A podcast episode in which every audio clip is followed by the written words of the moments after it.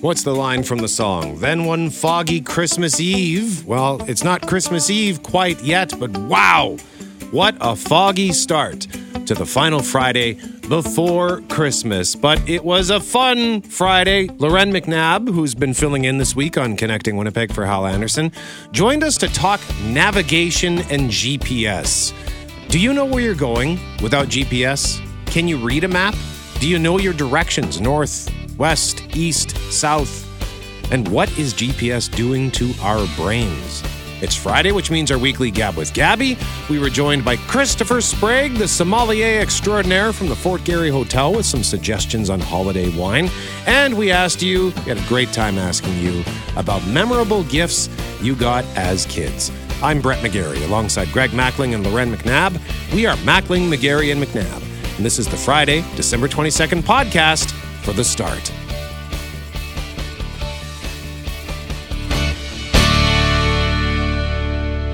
Mackling and McGarry. McNabb is on Connecting Winnipeg once again for Hal Anderson today. And I know we've talked about wacky weather conditions before. I can't remember what the last one was where we actually asked Environment Canada about that. But I don't think I've ever seen, I'm not saying it's never happened. I just can't remember ever seeing freezing fog. It sounds like a horror movie. Yeah, it's a brand new one for me as well, Brett. So, in a season of unusual weather, some of you may have caught yesterday after I read the weather, I said, Happy Halloween. Because it feels more like October than it does December. And that trend is clearly continuing as we head towards Christmas Day coming up on Monday. We're looking for temperatures on the plus side tomorrow, moderate temperatures for the foreseeable future.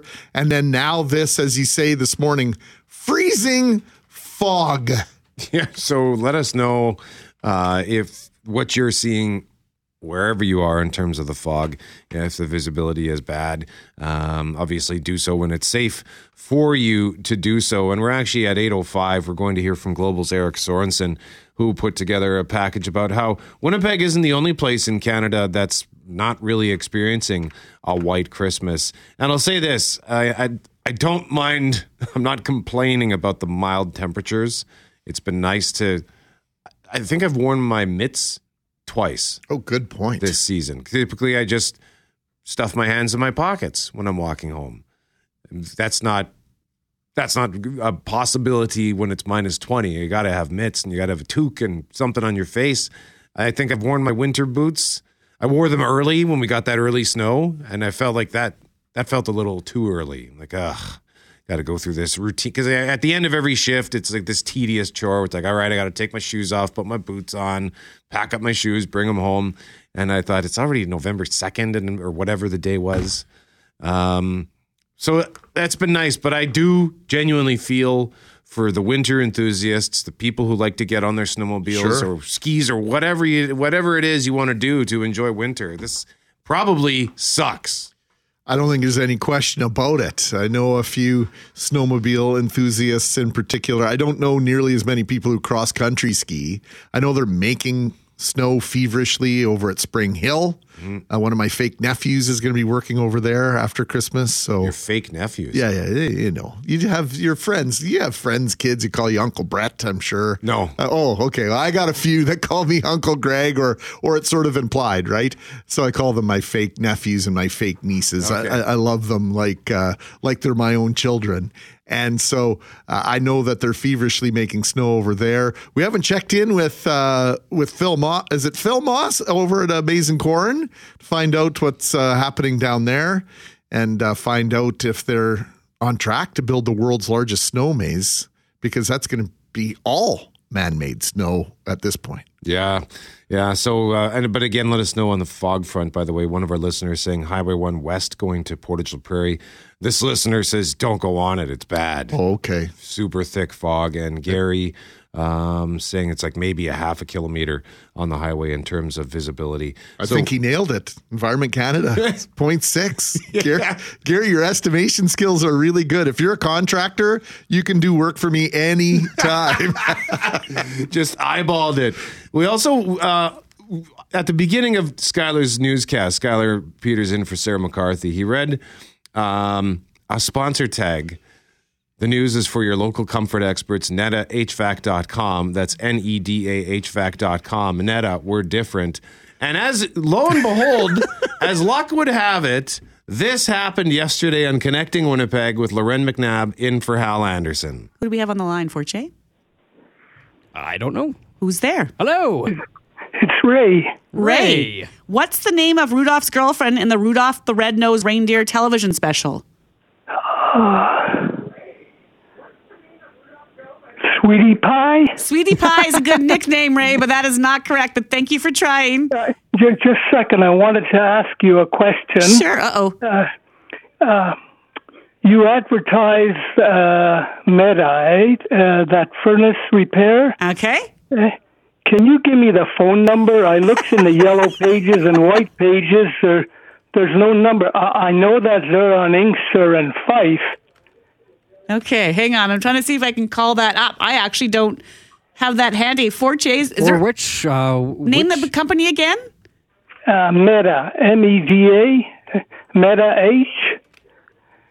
Oh, Neda.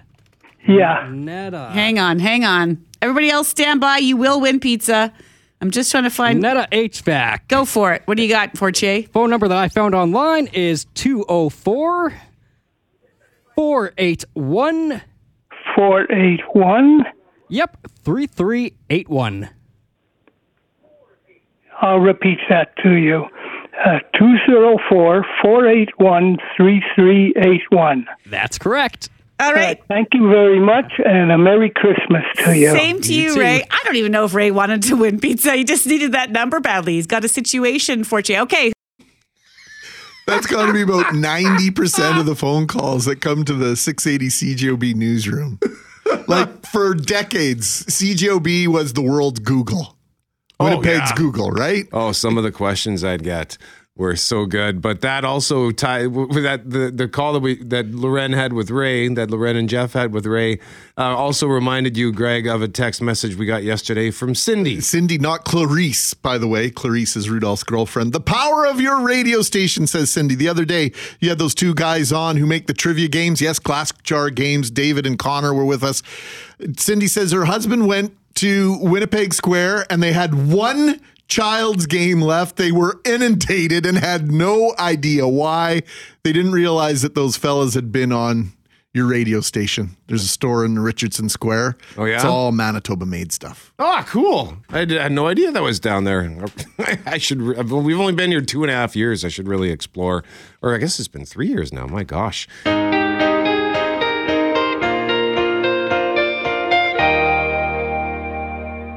And as far as that fog goes, uh, one listener saying highways are pretty clear coming in from Steinbach, and uh, Keith says clear as day on 59 from St. Malo to Winnipeg. The Dallas Stars and Colorado Avalanche leapfrogged the Winnipeg Jets into a tie for first place in the Central Division with wins in NHL action last night.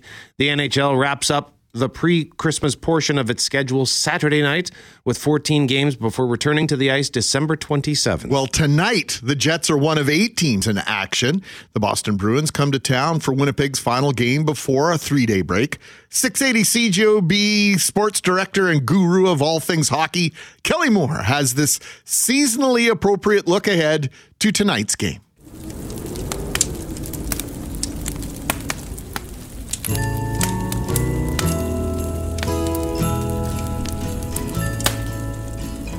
Twas the last game before Christmas at Canada Life Centre, a building Jets opponents were not keen to enter.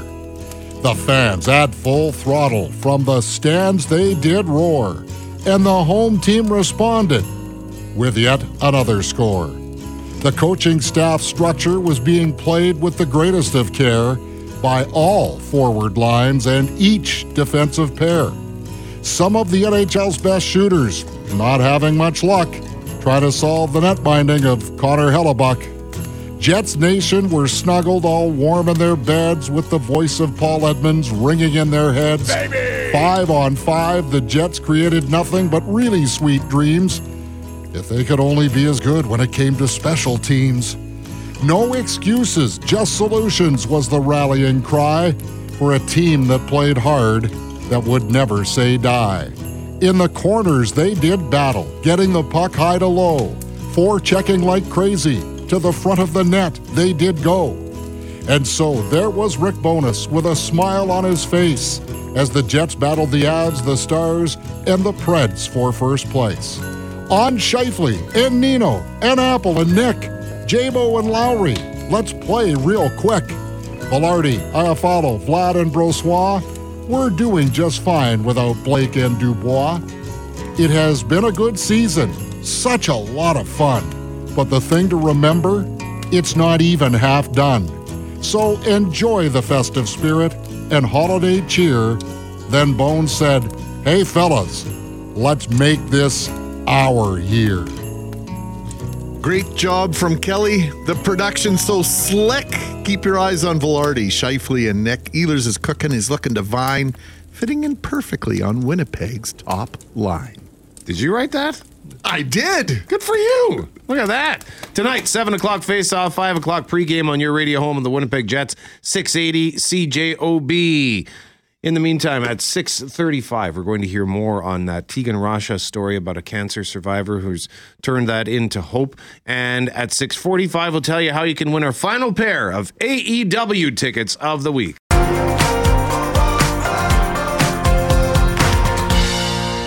It is Mackling and McGarry. McNabb is filling in for Hal Anderson today on Connecting Winnipeg as we enjoy some jingle bells. We've got tickets to give away for AEW, All Elite Wrestling, April 10th, Canada Life Center. And it's pretty simple today. We just want, let's just talk about the mem- some memorable gifts that we got as kids.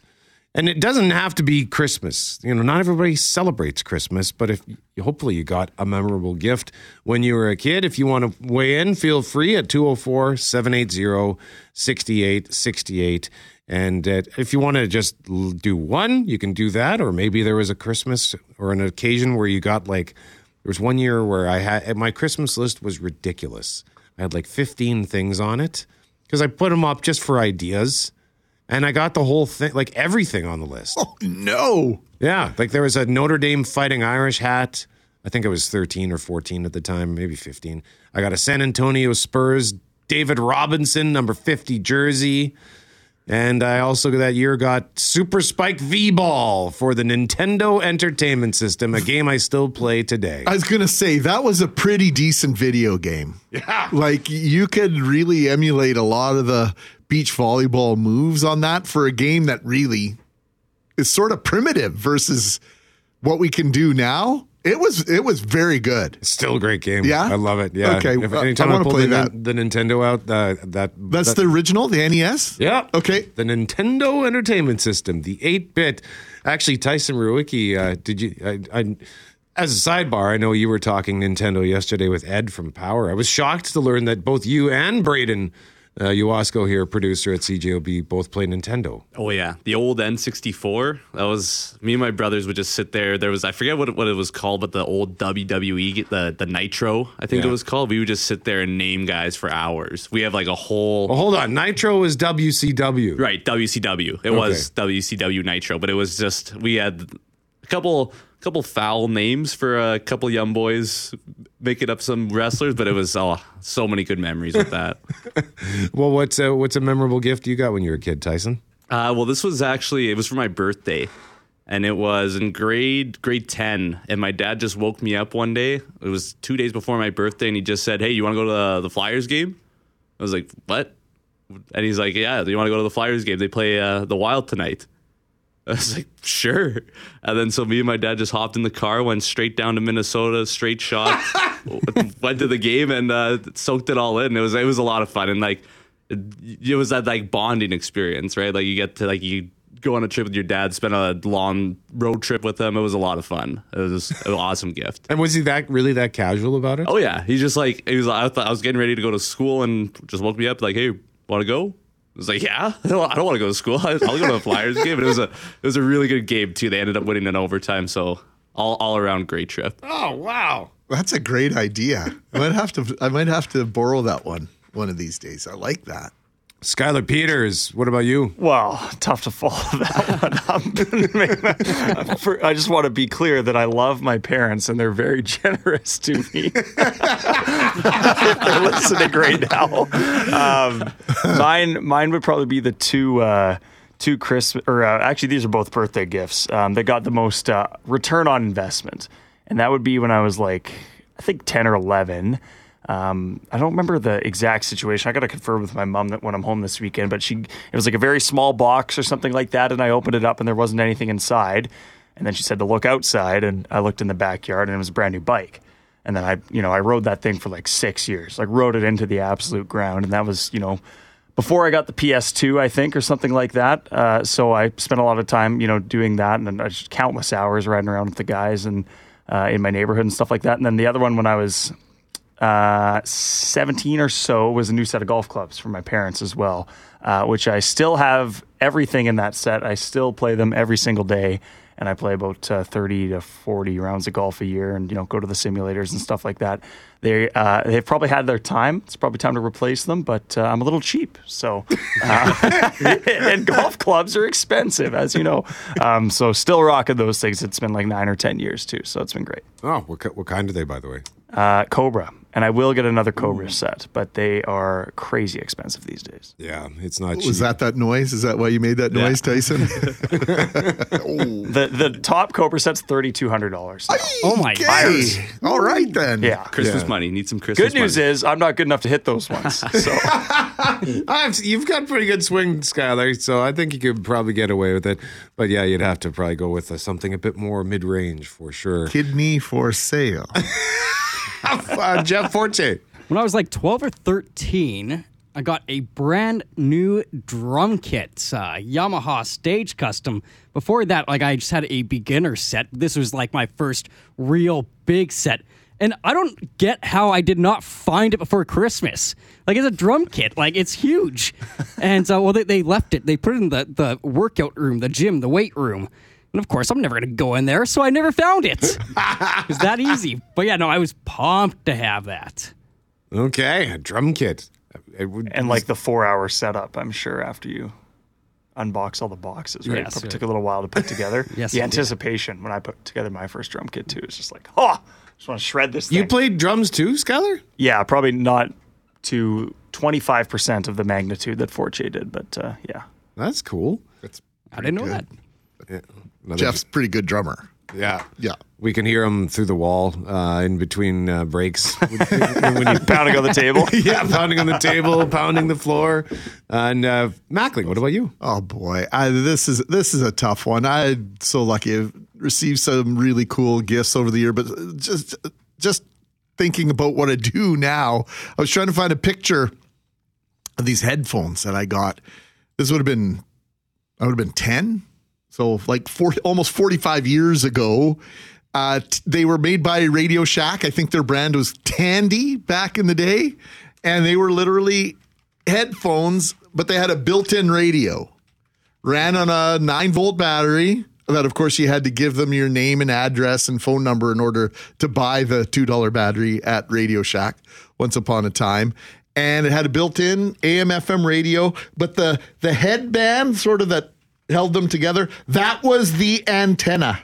And so when I look back and I think, what sort of signals was I bringing and is directing starting to explain a lot right now, isn't it? into my brain? Literally a tinfoil hat. That's crazy. but I wore those things everywhere, and it's just ironic now in my mind that it, everywhere you go, right? Everybody's got these AirPods and these earbuds in. Yeah. Well, 44 years ago, I was wearing them, but you could see me coming for six miles with this thing on my head, roller skating or delivering papers. So uh, yeah, that's that. That was one that I didn't know I needed, and I certainly didn't know it was going to sort of tell a story, maybe maybe do some foreshadowing in my life. And as far as the you, you the you being the part of the antenna, I've always I don't I, I've never really I'm sure I can just Google the science behind that. But like even if you've got a crappy clock radio and the radio comes on and the signal's kind of patchy, and then like I I just put my hand on the radio and then it comes in clear. My buddy drove all the way from Chicago to St. Louis, six hours with his hand on the antenna that was broken on his Honda Civic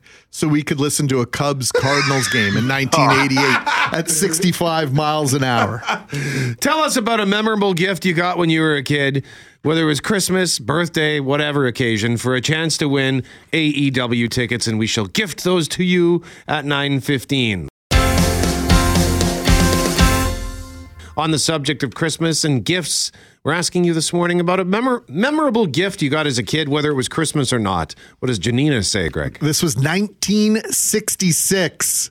I was eight years old. My family had just immigrated to Canada. My Aunt Liz, best aunt ever, took my sister and I to Woolworths in downtown Winnipeg and bought us our very first brand new sailor outfit.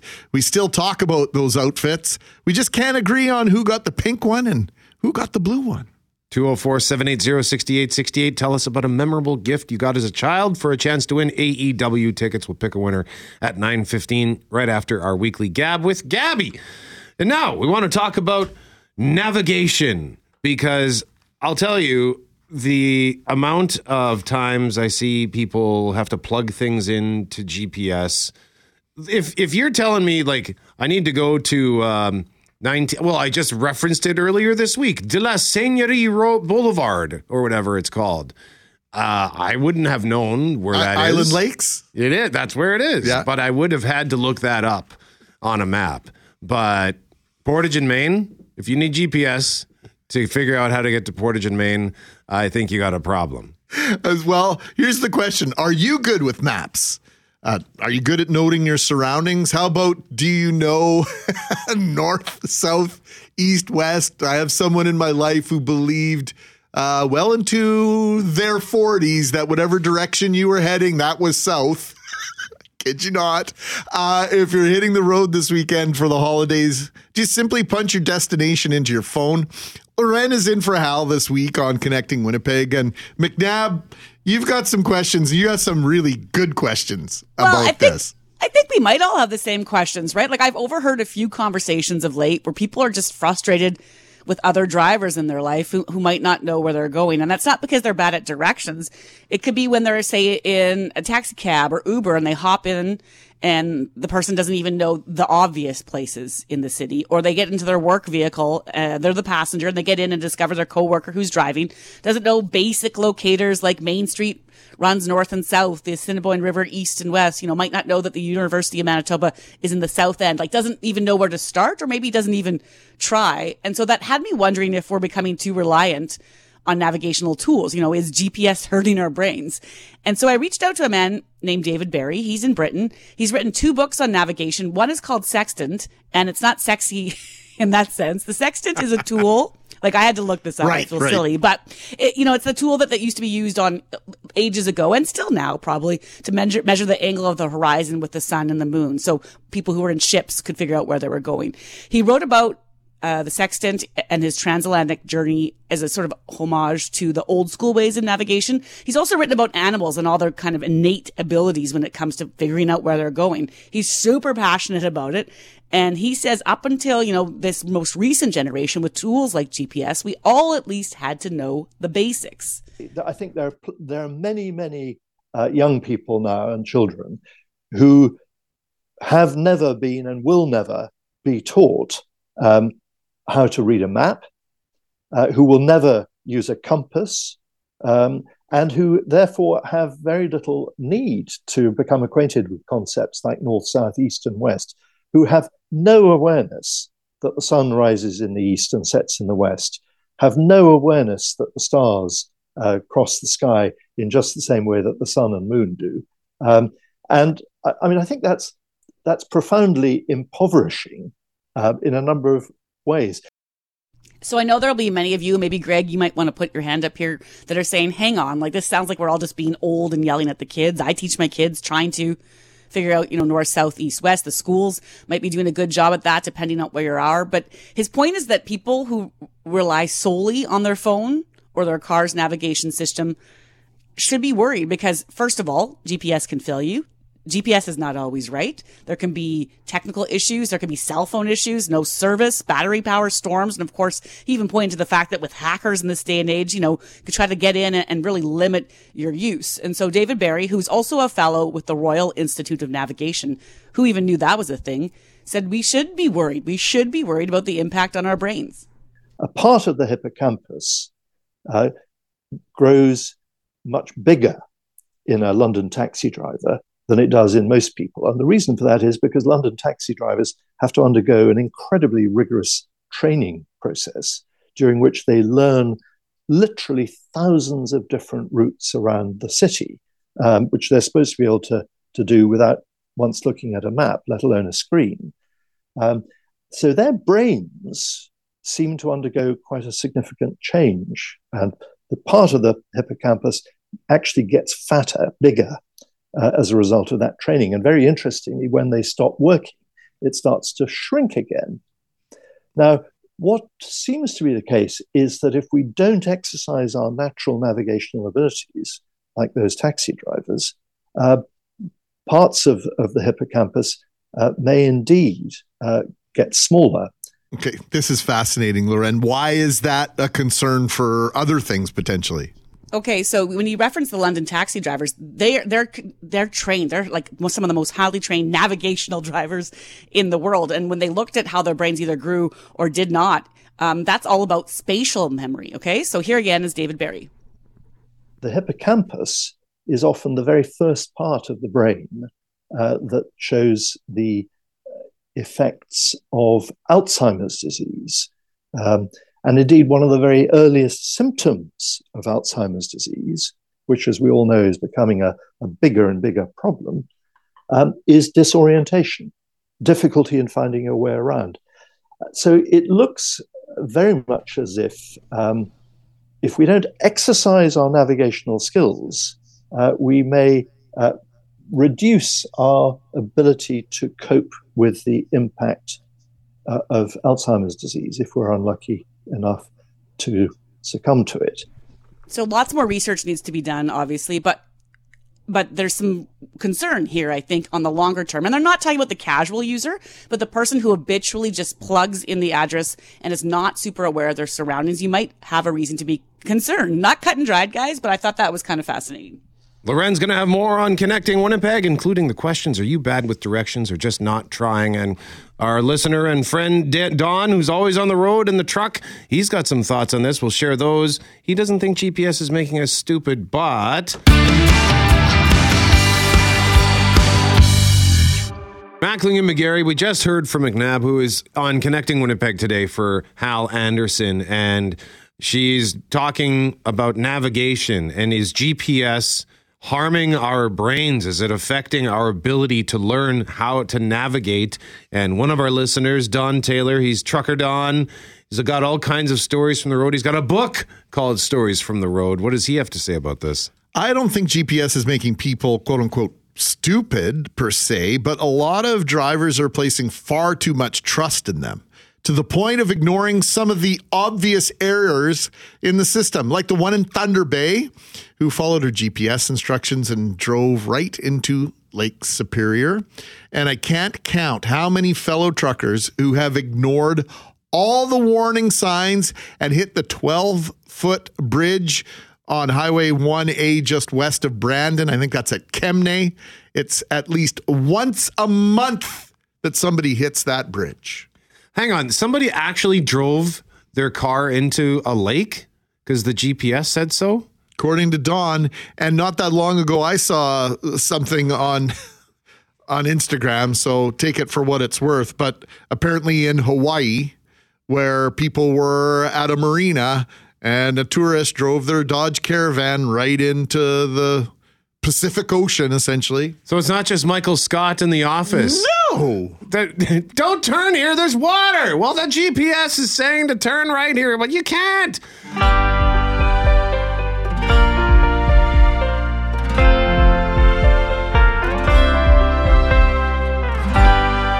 I've got some questions for Greg in a moment about Christmas movies and stuff. But before that, well, let's just get into it because it's a busy time at the movies. Lots of new movies out over the next few days. There are five this weekend, including Jason Momoa back as the King of Atlantis in Aquaman and the Lost Kingdom. Come on, we're in this together. No one hits my brother but me. There's a cartoon about birds that looks fun. It's called Migration. I want us to get out and see the world. What sort of father would I be if I put my young child in harm's way for no reason except a chance at a Caribbean vacation? I don't want to miss out on life because you're afraid to leave this pond. Emma Stone stars as a woman brought back to life in a movie that's getting lots of praise and awards buzz Poor Things. I am finding being alive fascinating. Do you want to see what the world is really like? Yes. Zac Efron stars in a movie also getting awards buzz that's about a famous pro wrestling family, the Iron Claw. Weighing in at a combined weight of 690 pounds, Kevin, Kerry, and David Von Erich. Next up, a rom com, Anyone But You. Are you heading to the wedding? Of my sister? Yes, I am. Where's your fiance? Wait, is this him? Wow, you are a child. Hey, I'm Ben. I was her hall pass on your break. Then on Christmas Day, we get a couple more with some awards buzz. There's a new musical adaptation of The Color Purple. I was married to a man I didn't love. It's time for you to see the world. Adam Driver and Penelope Cruz star in another movie with awards buzz. This one's about a guy behind one of the most famous cars in the world, Ferrari. All of us are racers. But make no mistake, if you get into one of my cars, you get in the win. And finally, one more with awards buzz. Bradley Cooper and Carey Mulligan star in a movie that debuted on Netflix on December 20th, Maestro. I'm going to read a scene with Maestro Burns. Maestro Bernstone. That sounds very fancy. I'm Brett McGarry from the Couch Potatoes. So busy, busy few days at the movies. Uh, if you don't, because you know a lot of people go to the movies on Christmas Day. They might not celebrate Christmas. They might not have anybody to spend Christmas with. So the movie can be that comforting place to go. But on the subject of Christmas, do you have or your family have any? Have you had any staples over the years of stuff you like to watch? Yeah. So uh, before my mom passed away, it was the Jerry Seinfeld. I'm telling you for the last time special. Oh. My mom hated Seinfeld, the TV show, but loved that stand up special for some reason. Said, that doesn't translate. Such a dumb show. okay. Okay, whatever, mom. That's fine. Uh, so we will still watch that once in a while when uh, the brothers uh, get together. Uh, we'll throw that on, sort of in honor of mom. We might not sit around, but we'll have it on uh, with the kids, uh, with the boys. Toy Story, Toy Story, not Toy Story. Home Alone. Okay. Is a staple. I know it's a staple for a lot of folks, but Home Alone is something that we've uh, always watched at Christmas time. And uh, I'm a diehard guy. I will, sorry, Bruce Willis, uh, but I will watch it, whether it's a Christmas movie or, or not, matters not, because I will watch it at Christmas time just because. Yeah. I what think, about you? Well, and Bruce Willis, uh, yeah, it's funny. I think there was, uh, I wonder if, because I know Clay was getting ready for his Home for the Holidays Oh, special yeah. on Monday, and I, I saw this clip jump into our queue this morning. This is Bruce Willis. Die Hard is not a Christmas movie.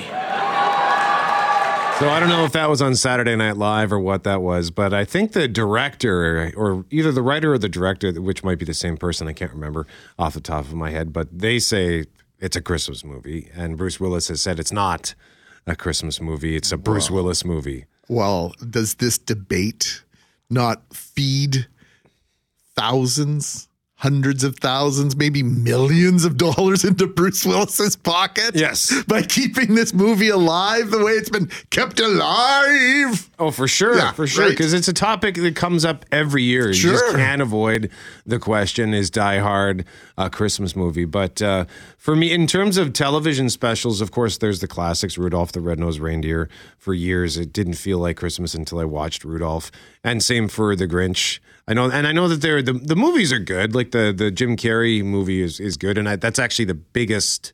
Christmas movie in all, of all time in terms of box office. I didn't realize that. Yeah, I just learned that the other day, and uh, and then the, then the the more recent animated one with Benedict Cumberbatch as the voice of the Grinch was pretty cool too. But the car, the original cartoon, I love that. is the best. And uh, but in more recent years, I guess it's already over ten years old now. Disney did one called Prep and Landing. Have you ever heard of that? No. So it was a cartoon, it was just a half hour special that aired on ABC. You can find it now on Disney Plus. Dave Foley from The Kids in the Hall. Love him. Is the voice of Wayne, who is an elite elf, part of the Prep and Landing team. So they send out these teams of elves led by Thrasher the reindeer, who is this like big hulking beefy reindeer who like has always has a candy cane sticking out of his face like it's a cigarette, and uh, they, and they they they go to the houses before Santa to prep it. So they prep the home. They make sure that there are no creatures stirring, that the temperature of the milk is appropriate. and and then they, they get on the roof and and and bring in Santa and the Okay, reindeer. okay, so it's the advanced team. Yeah. like uh, the the landing uh, the landing crew at the airport. Exactly Ground like crew. that. and uh, it, for me, it became like an instant favorite. I, I think it's a classic, and they it did so well that they did a second one called. Uh, I can't remember what it doesn't matter. There, just go to Disney Plus and you'll find the prep, both prep and landings. And Rob Riggle plays his brother in that one, and he always says things like "Jingle Bam." He's part of the the coal squad. We learned there's a coal where the, they send out the elves to deliver the coal to the naughty kids. It's so this good. is fantastic. It's so good, and it- Okay. for all ages. Doesn't matter how old you are, you will enjoy it and feel. What's the first one with Foley? It's uh, just called Prep and Landing. Okay.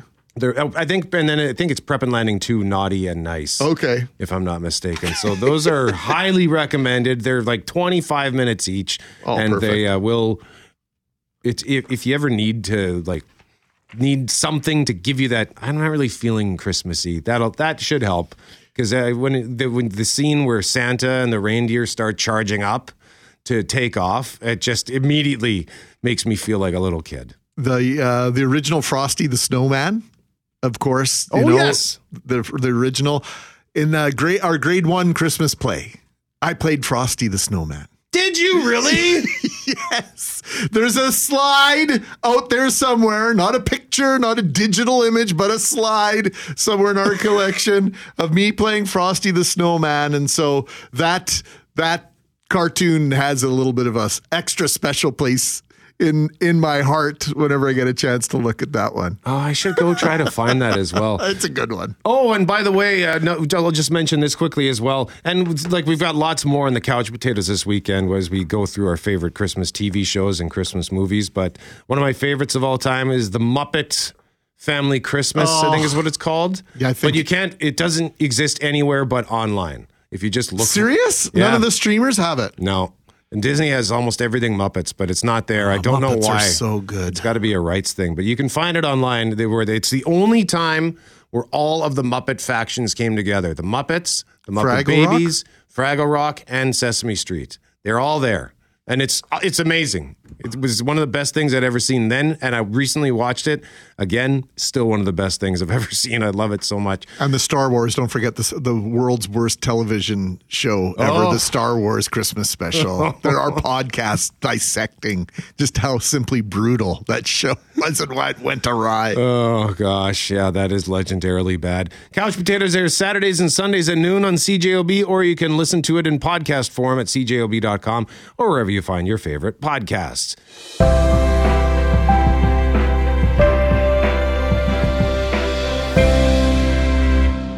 Normally at Fri- Fridays at 7:55 we run our Winnipeg Jets report with John Shannon. We're going to do that a little bit later this morning, maybe just after 8:50. Uh, but because we're getting a couple of things that you are reacting to, we'll talk gifts in a moment. But on the subject of navigation, which is a discussion we began with Lauren at 7:05, and she's going to be focusing a lot today on that navigation, GPS, what's it doing to our brain? Getting all kinds of great feedback on GPS. Yeah, my nephew used to work in Estevan, says one of our listeners. One time, his girlfriend and my sister, who live in Thunder Bay, drove out there to bring him home for the holidays. When they got to Manitoba, the GPS decided the best route was to go to the U.S. border, then head west and recross in Saskatchewan. My sister kept telling her they didn't need to cross. The girlfriend wouldn't listen. They attempted to cross the border, and that's when my sister found out that the girlfriend had a Oh, marijuana cigarette, otherwise known as a joint, on her. Needless to say, they were held up at the border while the girl was arrested, then turned back to Canada Fortunately, my sister wasn't charged, and fortunately, my nephew broke up with her. it's quite the story there. Jeez, thank you for that. Thank you, GPS. No kidding. And on the subject of memorable gifts that you received as a kid, whether it's Christmas or birthday or whatever, uh, for a chance to win AEW tickets, Ellen in Halifax, Winnipegger now living in Halifax, says, My parents had five kids. So one Christmas they couldn't afford much. So the only present I got that year was a dress that my mom knit for my doll. I'm 65 years old and I still remember that gift fondly. Unfortunately, the doll was lost in a move. That the, what wonderful memory though. Like holy smokes. Yeah. And then what does Stacy say? Well, for Christmas on the other on the other end of the uh, wow what a gift uh, scale, for Christmas in 1981, I was 14, my brother was 16. We got a shared present, a brand new Ski-Doo Citation snowmobile. Whoa. Every day, yeah, after school, there was a race home. First one to touch it got to take it out first after dinner. Dibs, I call it dibs. Oh, those kids must have been in tremendous shape if they're running home every single day. And uh, by the way, you mentioned Shauna earlier, who uh, got a Cabbage Patch Kid. Yes. And then she says, on the opposite end of the spectrum, my mom gave me a trip to Los Angeles to see a Jets game for my 40th birthday. That's not too shabby. I got to go to a, a Kings Jets game, King or Jets Ducks game for my 50th birthday. Oh, yeah? Yeah. Did, to see my did the Jets win? Jets won one, lost one. You that saw two, weekend. ga- oh, Two did you go to. Anaheim and LA? Yeah. Oh, U.S. wow. Thanksgiving. That's a heck of a Thanksgiving. That certainly was.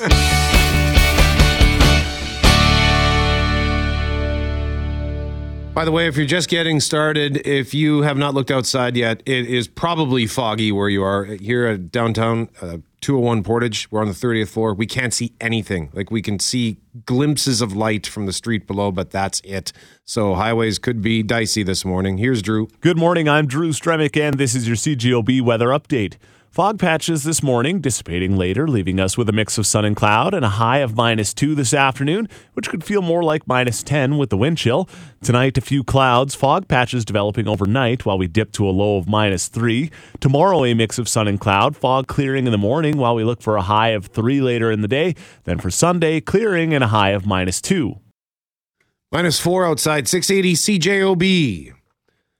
It is Mackling and McGarry. McNabb is on Connecting Winnipeg. In a moment, we are going to hear that something Winnipeg is experiencing is not unique to Winnipeg, but perhaps to the all the whole of Canada. But on the subject of gifts, we're asking you about a memorable gift that you got when you were a kid for a chance to win AEW tickets. What does this loyal listener Terry have to say? Well, Terry's flipping this question on its ear with a gift request, Brett. Starts by saying the fog must look pretty from up there. Wishing you a Merry Christmas and a happy holiday season. I'd like a set of Grey and Stanley cups, please. Rest right. in peace to those shopping today. Have a great day. That's from Terry. Thank you, Terry. We're going to pick our winner for the AEW tickets at 9.15. Now, right now, while most of Canada normally experiences a white Christmas, that's not the case this year. Global's Eric Sorensen looks at what's behind the unusually warm and dry weather and how people feel about the lack of snow. December in Winnipeg.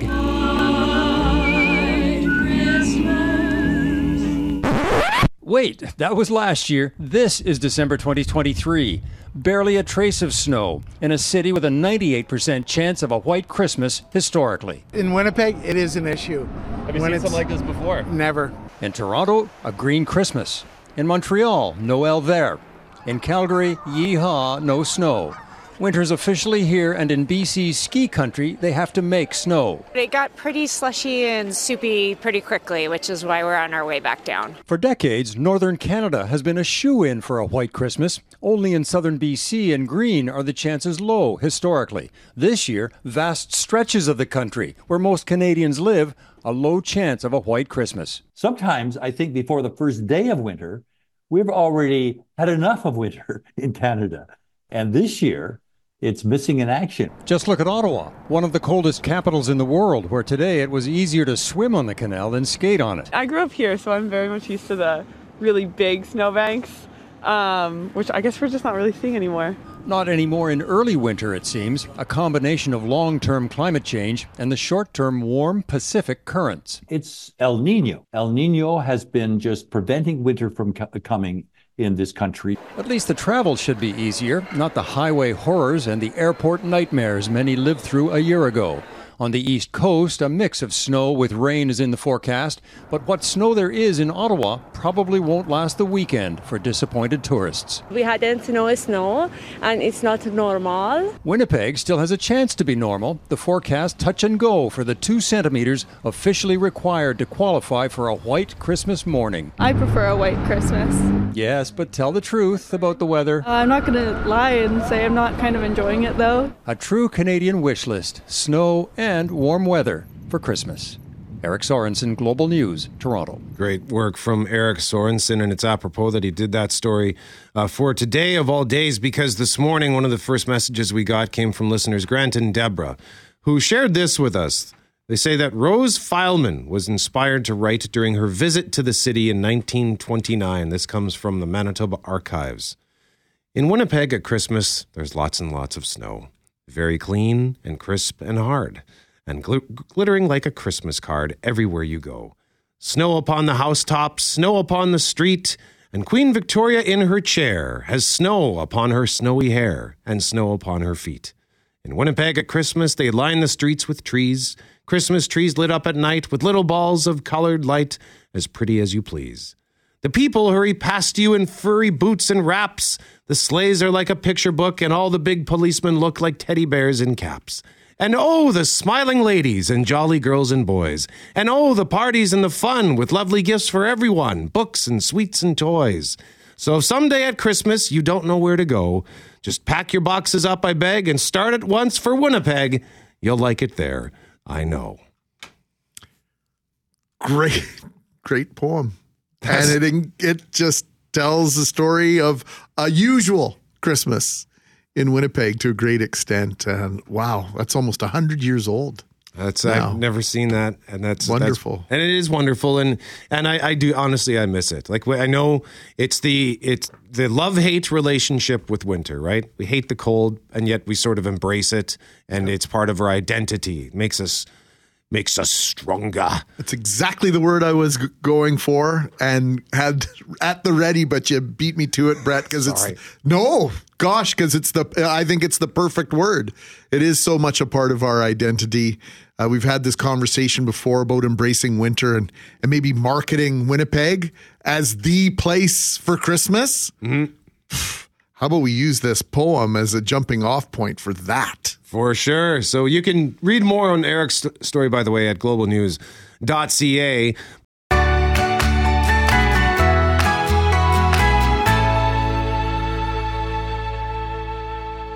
It is Mackling and McGarry. McNabb is on Connecting Winnipeg. She'll join us just after 9.50 to tee up what she's got coming up on her show. Our next segment, we've got AEW tickets to give away. Last chance. Tell us about a memorable gift you received as a kid. It doesn't have to be Christmas.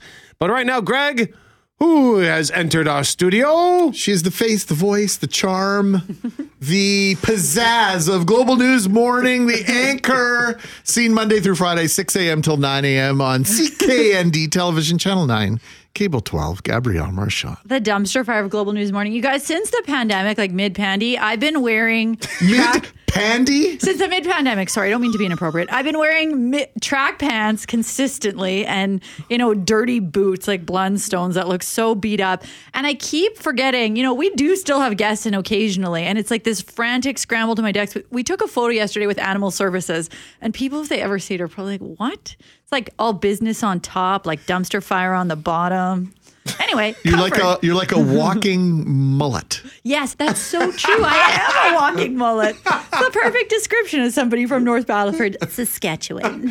well, on the subject of your homeland, we were talking earlier this week about hotel pools. And we, I asked you if you've got a story of a hotel pool, and you're like, "Turns out I worked in one." Oh, yeah, buddy. Tropical Inn, North Battleford, circa 2006 to maybe 2008. 2009. Anyway, so it's a it's a hotel that you have to drive past if you're going from Saskatoon or Winnipeg to Edmonton. So lots of people stay at it. There's a Smitty's, there's a bar, there's a really questionable pool manned by somebody who is not a lifeguard. I just want to make it clear I am not a trained lifeguard. And so you do things like gross things like clean the water slide by like putting on your bathing suit and sliding down it. I did that a lot. And then throw chlorine in, like scoop poop out of the pool but there was just always weird stuff that happened. Like I just remember uh, they'd be like, "Oh, by the way, we're short on room attendants. You got to go clean rooms today. You're gonna be working in Smitty's today. You'll be working at the front desk." Like I remember my mom being like, "You should really stop working there." but I'm a loyal employee. Like if I have a place where I like a few people, I'll stay there forever. Like things can be the worst. It's like don't even pay me. Just let me eat some wings at Smitty's and I'll work here for the rest of my life. And it, it's a hotel, so they can give you room and board. yeah, right. I could live in the tropical inn. This looks like not a half bad place. Yeah. Actually, I, I I like the, the the carpet and the, carpet. I love that 80s carpet. It looks so good. And the chandeliers. fantastic. Do you see the chandeliers? Are there pictures of those? Uh, they seem to have maybe done a renovation since you left there. Oh, really? I mean, it's not ultra modern, but it, it's not half bad. I, I would give this place a crack. And the water side looks pretty fun, actually. Coincidentally, on Monday, one of the stories we didn't get to read had to do with a listener who was on a trip to West Edmonton Mall and they stopped for a night at a hotel in North Battleford. and the story the, the pool they described sounds horrible and Gabby seems to think it might be that same hotel. They described missing tiles. So I'm just saying I've experienced that. It might be. I mean, I don't want to throw shade because I worked there forever and I loved it. So who knows? Who knows? Maybe they've turned things around. But I'm glad that uh, you mentioned that because I forgot. I meant to flag that story for you on Monday. I forgot.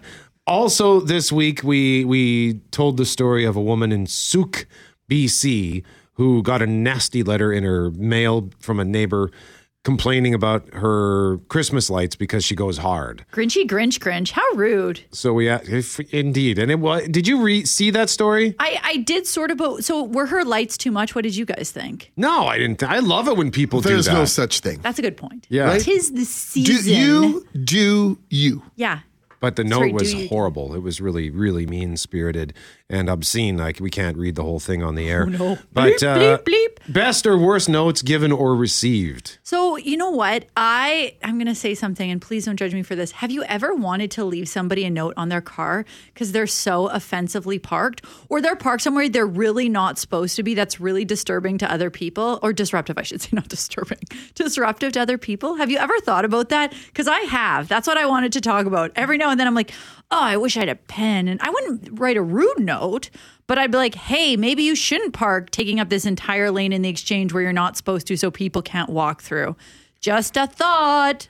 But like, I'd put a smiley face. I like how I'd like, you have a great it. day. I like how you uh, suggest that it's you know not a mean note. No, it's not just nice. direct Yeah. with uh, with a smiley face. Obviously, will take the edge off. Fixes everything. Right. It's like a helpful suggestion. I've left a note. What did you in our parkade next door? Oh, really? So uh, and uh, so the there's a there's a particular spot that I because there, there was the lot was essentially empty when we got here. So I parked in a spot that it was like it's where the wall sort of bends. So the the the, the gap between my vehicle and the vehicle to my right would have been like fairly significant just because there was an angle there. So I pulled as far to the right as I could, still within the confines of the lines of the spot to also give more room to the vehicle that would ultimately park to my left. When I came out, there was a I don't know, like a small SUV that had pulled in there, and on the way that they parked, it looked like they were running from the cops. Like they were parked on an angle, and they had they were High actually chase. yeah, they, they, like I could barely get into my car. so I thought, you know what?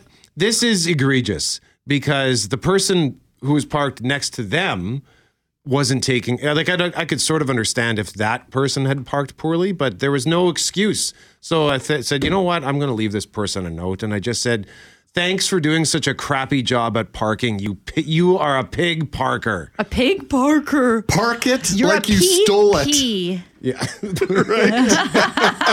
You know what? That it's all about drawing little emojis. Like if you put a little pray hands, that's polite. But if you took put two little thumbs up of emojis, it's basically saying like oh, "screw you." You know, that's what it's about. The passive aggressive thumbs up or the polite. Or pray you just go straight for the straight for the middle fingers, the Oh. two guns. Oh, you pig Parker, a Parker. Have you never heard that pig parker? No, but I'm going to use it going forward. And who coined that, Mr. Greg? Oh, that would be Larry David. Curb your enthusiasm. Really? You're, you know, you're a pig parker. Are you judging my parking right now? yes, I am. It's deplorable. I think that was a. Are you happy with that park? I'm fine with that park. Gabrielle Marchand is the host and anchor of Global News Morning, weekdays 6 a.m. to 9 a.m. on Global Winnipeg. Gabby, Merry Christmas to you. Merry Christmas and to all the listeners out there. Be safe, have fun.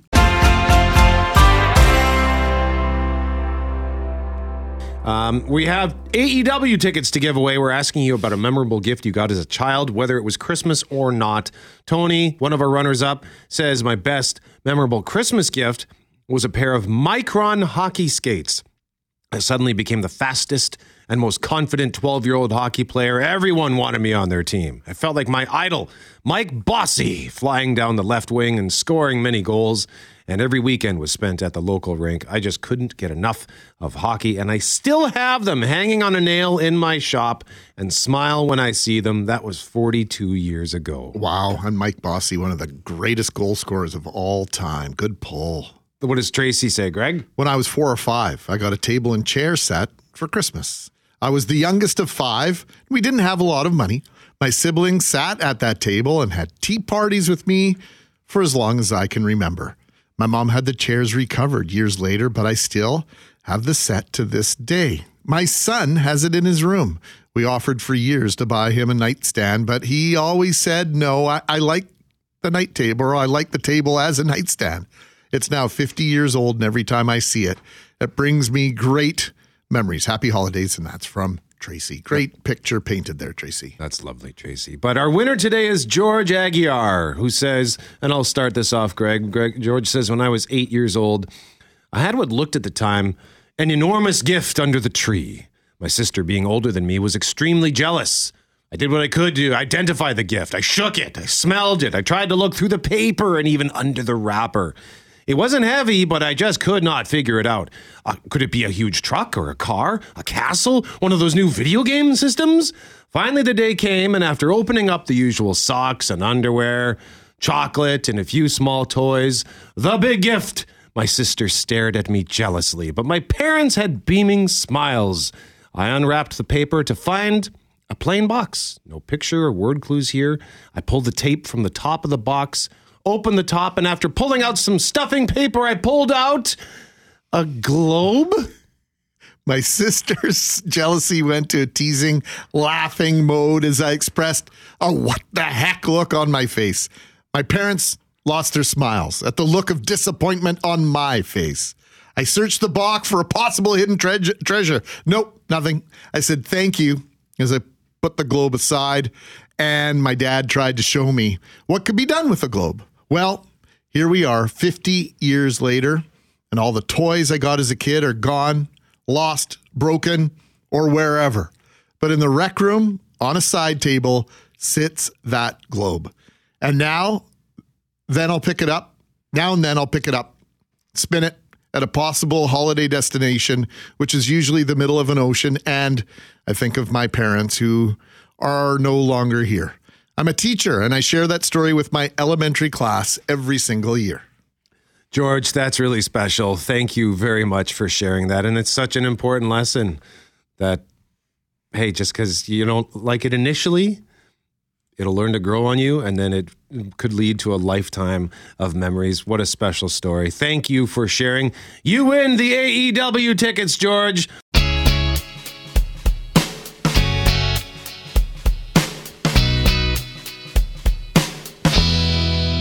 Under a fog advisory, and you can, I just stepped outside. You can see it trying to break Deborah says, just uh, drove to Steinbach on 52. Foggy, but not a stressful drive. And Deborah says, Merry Christmas and Merry Christmas to you as well, Deborah. Uh, but we've had other reports that visibility is almost nil in various spots around Winnipeg. Uh, hopefully, it breaks by noon. That's what Environment Canada is saying. It should be clear by noon. And then we'll have a mix of sun and cloud with a high of minus two. A few clouds tonight. And then some more fog near midnight, a low of minus three. Tomorrow, a mix of sun and cloud, a high of three. Sunday, clearing with a high of minus two. And Monday, sunny with a high of minus five. It is minus five right now outside 680 CJOB. It is Mackling and McGarry. We already spoke with McNabb, Lauren McNabb, earlier at 7.05 to tee up the discussion on navigation and GPS and is what is GPS doing to our brains. And she's going to join us in our next segment to tell you what else she's got coming up on Connecting Winnipeg as she fills in for Hal Anderson. But right now, Greg, we have many trusted sources here at 680 CJOB. And when it comes to learning about wine, there is no one, no one we trust more than our next guest. I could not concur more with the, your previous statements, Brett. Christopher Sprague, sommelier extraordinaire, joins us now. Christopher, good morning, friend, and a Merry Christmas to you. Happy Good holidays. morning. Good- Merry Christmas and all the best of the season to you. How are you doing, my friend? It's been a while since we've seen you face to face. Been doing very well. Been, of course, it's it's our busiest part of the year and the busiest season, so lots of wine has been happening. That's the most exciting part for me. Well, why don't we just get and talk turkey? Uh, turkey dinner. What pairs Absolutely. with with turkey? I know that the, the the pairing rules for some people have gone out the window, right? You, you just drink what you want. But if if you're going down that road where you want to pair a wine with with poultry, turkey in particular, which road are you going down? Well, there, there's there's two really good options. Well, actually, there's three really good options here. I find turkey can do really well with very flavorful white wines. So think about a, a, a deeper Chardonnay or uh, maybe something a little fuller and richer that maybe has a little oak on it because you've got to match a little gravy with that. I find that can work really well. Also, lighter reds. So think of things like Pinot Noir and Sangiovese. These kind of lighter red wines can uh, uh, really help with all the different side dishes as well. So you can pull all those together with the turkey. But I don't know, with the great weather we're having, I wouldn't forget about rosé. Even though it's not summer, rosé can be that middle ground for all those different side dishes. Turkey, everything goes with rosé. And with this, with this beautiful weather, why not? Well, and you mentioned you talk. I'm glad you brought that up because I was one of the things I was sort of wondering about is are there is there such a thing as wines that just go down better depending on the time of year? Like for example, if it's a hot day in the summer, I find a beer will often go down better than in the middle of January. Like I don't even I often don't even crave it. Uh, you, you know, if I go for a drink, I might just skip straight to uh, a rum and coke or something and, and skip the beer. But in July, forget it. I'll take a beer. So I'm wondering if it there's a similar thing going on with wine. Oh, absolutely. Because in the summertime, you got it's warm and all that kind of stuff. It's so much better to have something refreshing and clean and uh, uh, a little more acidity because you want that brightness, right? In the winter, I like fuller, heavier wines. I usually don't drink a lot of reds during the summer, and in the wintertime, I drink tons more red wine. And I just find it just makes it, it gives you that warmer, more cozy feeling, right? So red wines that are fuller, uh, richer, always go go better in the in, in the colder months. Kind of warm you up from the inside out. Christopher, when we talk uh, about uh, gifting a wine, right? Like a, a outstanding hostess or host gift is to bring a bottle of wine, but you know, some wines aren't necessarily as popular with uh, your host, and you may not realize what their favorite is. Is there a safe middle? Is there a way to bring a, a bottle of wine uh, without offending your host? Because I, I think there's a can be a risk of that. Oh, I, I agree with you because there's some there's definitely wines out there that people have strong opinions about, right? So there's some people that do not like Shiraz or don't like Sauvignon Blanc. I always find great middle ground. What I always show up with is a bottle of bubbles. Nobody can disagree with Perfect. This bottle. Champagne or prosecco or cava. There, that is always a winner. and you, you you can never have enough in your house. That's true. That's a gear shifter too, right? Well, and I once, and I've only, honestly, I've only had it once, and I can't remember the. It's an Australian wine. I think they, I think they're just called like Lot three three three and Lot five five five or something oh, the different like bins. Is it the Lindemans? Yeah, the uh, no, it's not Lindemans. I think I can't remember. I'll I'll figure it out. But they they did. Well, you might know, Chris. Do you know what I'm talking about? I haven't tasted those in a long time. Oh, well, those wines, uh, eh, eh, the, the, what they call the the bin kind of wines, were a great almost marketing tool. So what they did is that they made solid, very good quality wines that were quite affordable. And they always tasted like the grape variety that was written on the outside. So I remember the Bin Triple Five, if I'm not mistaken, was the Shiraz. Always tasty. It was never extreme, so it wasn't too spicy. It wasn't too soft. It was right down the middle. So it was always like what I'd call a universal wine. So something that kind of goes with everything. And those kind of wines do uh, have such a great place to get people started into drinking wine, right? So with more basic flavors, then your palate would kind of change. You want to taste things a little more complex. So I those have a great place in in the wine industry, I believe. Wyndham Estates is what it was, and it was the the Wyndham bin triple five Shiraz that I liked. But we and I've only seen it once. It was a bin triple five sparkling Shiraz, and the fact that it only happened once does that indicate that that was probably by accident that they made that? Oh, I I think it, it's more uh, driven by the market. So sparkling red wines are quite rare uh, in our market, but you do see them a lot more in in Australia itself and in Italy. Italy drinks some up in the north. They drink a wine called Lambrusco, which is sparkling red with a little bit of sweetness. So again, might go very well in the summer. Fresh, clean, beautiful little bubbles in it. I think it's it's one of those interesting wines that's always worth a shot. I always believe you should try something new all the time. Whether you like it or not comes up to your palate. Mateus. Mateus. When was the last time you had Mateus? Uh, probably about 1995. I, I'm not. I'm not going to lie. I tried a bottle a little while ago. It was And? not terrible. It was pretty good. There's a reason why there is millions of liters of Mateus made. It's not terrible. It's it's it's it has its place, right? Well- With the right food or nice and cold, it's going to be refreshing and tasty. Well, and that leads into sort of the next thing, and that's the point that you, know we've been talking about wine for almost eight years together here, and yeah, any absolutely. wine, any wine you like is a good wine. That's the number one rule. And uh, I pulled this from the web from the Toronto Star article in 2017. These were the top five selling wines in Ontario. This is going on. Geez, this is going on seven years now. 2014 Apothic Red. 2016 Kim Crawford Sauvignon Blanc. 2014 J. Lohr Seven Oaks Cab Sauv. 2016 Santa Margherita Pinot Grigio.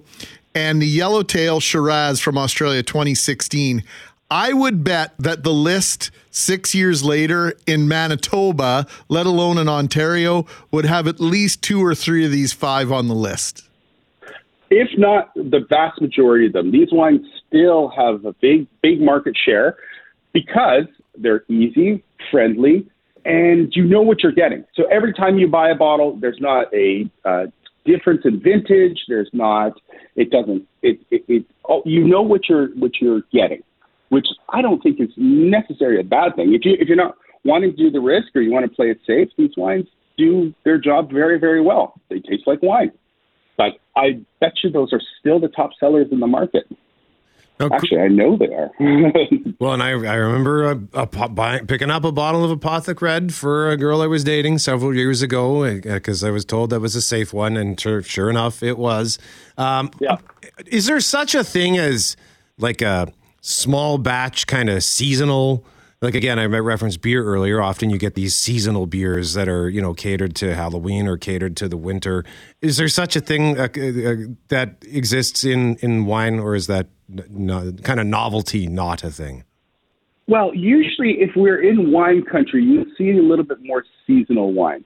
Uh, just because we they they're fresher, they're wines that uh, uh, usually are very early in fermentation. So I, I've seen in Germany something called Lua wine, And of course, it's the new wine, it's the new vintage, it's, but it's very, it's only half fermented, so there's still a lot of sweetness left in it.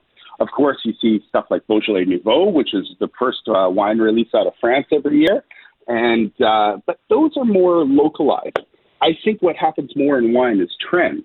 Because where we live, we don't have a lot of wine growing vineyards around us yet, but we don't we we have to import all of our wines into our market. So we are a little bit more trend driven. So you'll start seeing things that uh, maybe Pinot Grigio becomes very popular, or uh, Pinot Noir becomes very popular. So we see those more driven in our market, which is not a bad thing because it gets people drinking more wine. The popularity of wine as well. I think you know you used to we mentioned Mateus and Gimli Goose and all these all these different wines that you sort of uh, drank when you were younger, or if you know if, if you couldn't afford uh, more than a three dollar bottle of wine once upon a time. Has just you know to borrow Brett's beer analogies. I think our, our palates collectively have matured and changed over the years. We're, we're craving unique has Manitoba's wine market also matured? Absolutely. So you, you see a lot more, well, there's more variety than ever before. And I think with the MBLL and the private wine stores, you're seeing more and more brought into the market, and people are more daring, right? So uh, the big the big uh, companies that uh, supply wine, like like Mateus used to, and think of like Blue Nun and Black Tower and things like this, people's palates have matured, so they want more of the world brought to them. And we, we have such a unique market that we have everything from everywhere in the world, and there's always something new to try. There's great wine professionals in the city that are always bringing in new and exciting products, and I couldn't be happier. I think the selection right now is at its best it ever has been and keeps growing. So, very, very happy to taste these kind of wines. Christopher, we could talk to you about this for hours, but we got to go. But before you go, you mentioned it's been your busiest time at work. Why don't you give us a, a quick plug on what's going on at work?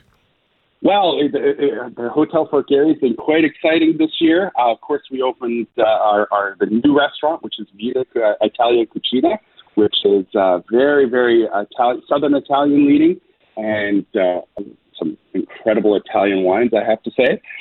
Uh, Oval Room is as busy as ever. Uh, we have private dining rooms now that we're doing on the second floor mezzanine, and we just opened the Mistletoe Moose. It's a pop up Christmas bar for uh, three days this week and three days, uh, Thursday, Friday, Saturday over the next two weeks. So it's, there's a lot of exciting things happening at the hotel, and we're, we're very proud of what we've built there. FortGarryHotel.com for more information. Christopher Sprague, sommelier and the wine director at the Fort Garry Hotel. Christopher, it's always a pleasure. Thank you for joining us, and happy holidays to you, sir. All the best of the season, gentlemen. We'll, we'll, we'll talk to you in the new year. Will do.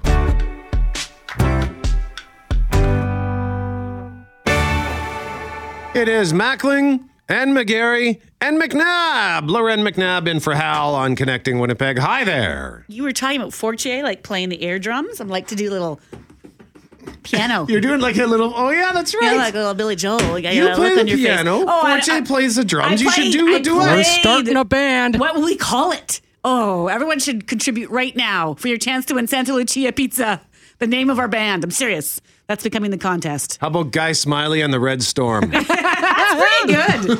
what was the Spanish name someone came up with ages ago for me? Something like Fuego Diablo. or- uh, oh, right. Yeah. Devil and Fire were Yeah. definitely part of it. Guy Smiley, great band once upon a time Oh yeah, in that's Winnipeg. right. That, that was a Winnipeg punk band, wasn't oh it? yes, absolutely great band. That's a good pull. Oh, That's tremendous. loved them. Yeah, I'm playing my piano. I'm in a good mood. I think a lot of people are in a good mood, maybe a little stressed today. So we're going to continue the fun you guys have been having. We'll have a couple serious conversations, but they're really going to be me yelling at people for their bad sense of directions. We're going to talk a bit of weather. We're going to talk a little bit about, you know, some strikes we've seen over the years and changes on the labor front, but mostly I'm looking forward to 11:35 when we bring on the Butterball chef because who knew that was a title with Butterball, Butterball Turkey? He's a legit chef who's studied, you know, different parts of the world. Worked at different restaurants, and now he's just with Butterball giving us advice for our turkey. Wow. That's a sweet gig. Hey, don't you just wish you had a better title sometimes? Oh, like yes. The Butterball Chef, or when Yeah. we brought on a couple years ago, the Keeper of the Archives. Yes. Like the, the Keeper. Like these are these are much better titles. That sounds like something out of Indiana Jones. Yeah. You must you must speak to the keeper of the archives should you wish to find the lost ark. So I want a new title. I want a name for the band. And that's basically it. Feel free to make suggestions at Listeners doing all the oh heavy 204 lifting around here today. Lauren McNabb's in for Hal on Connecting Winnipeg, and that's all the time we've got. Mackling and McGarry and McNabb and producer Jeff Forte. We all wish you a Merry Christmas, Happy Holidays, whatever it is you celebrate. Hopefully, you enjoy the spirit of the season. And thank you for listening to CJOB and being a part of our radio family.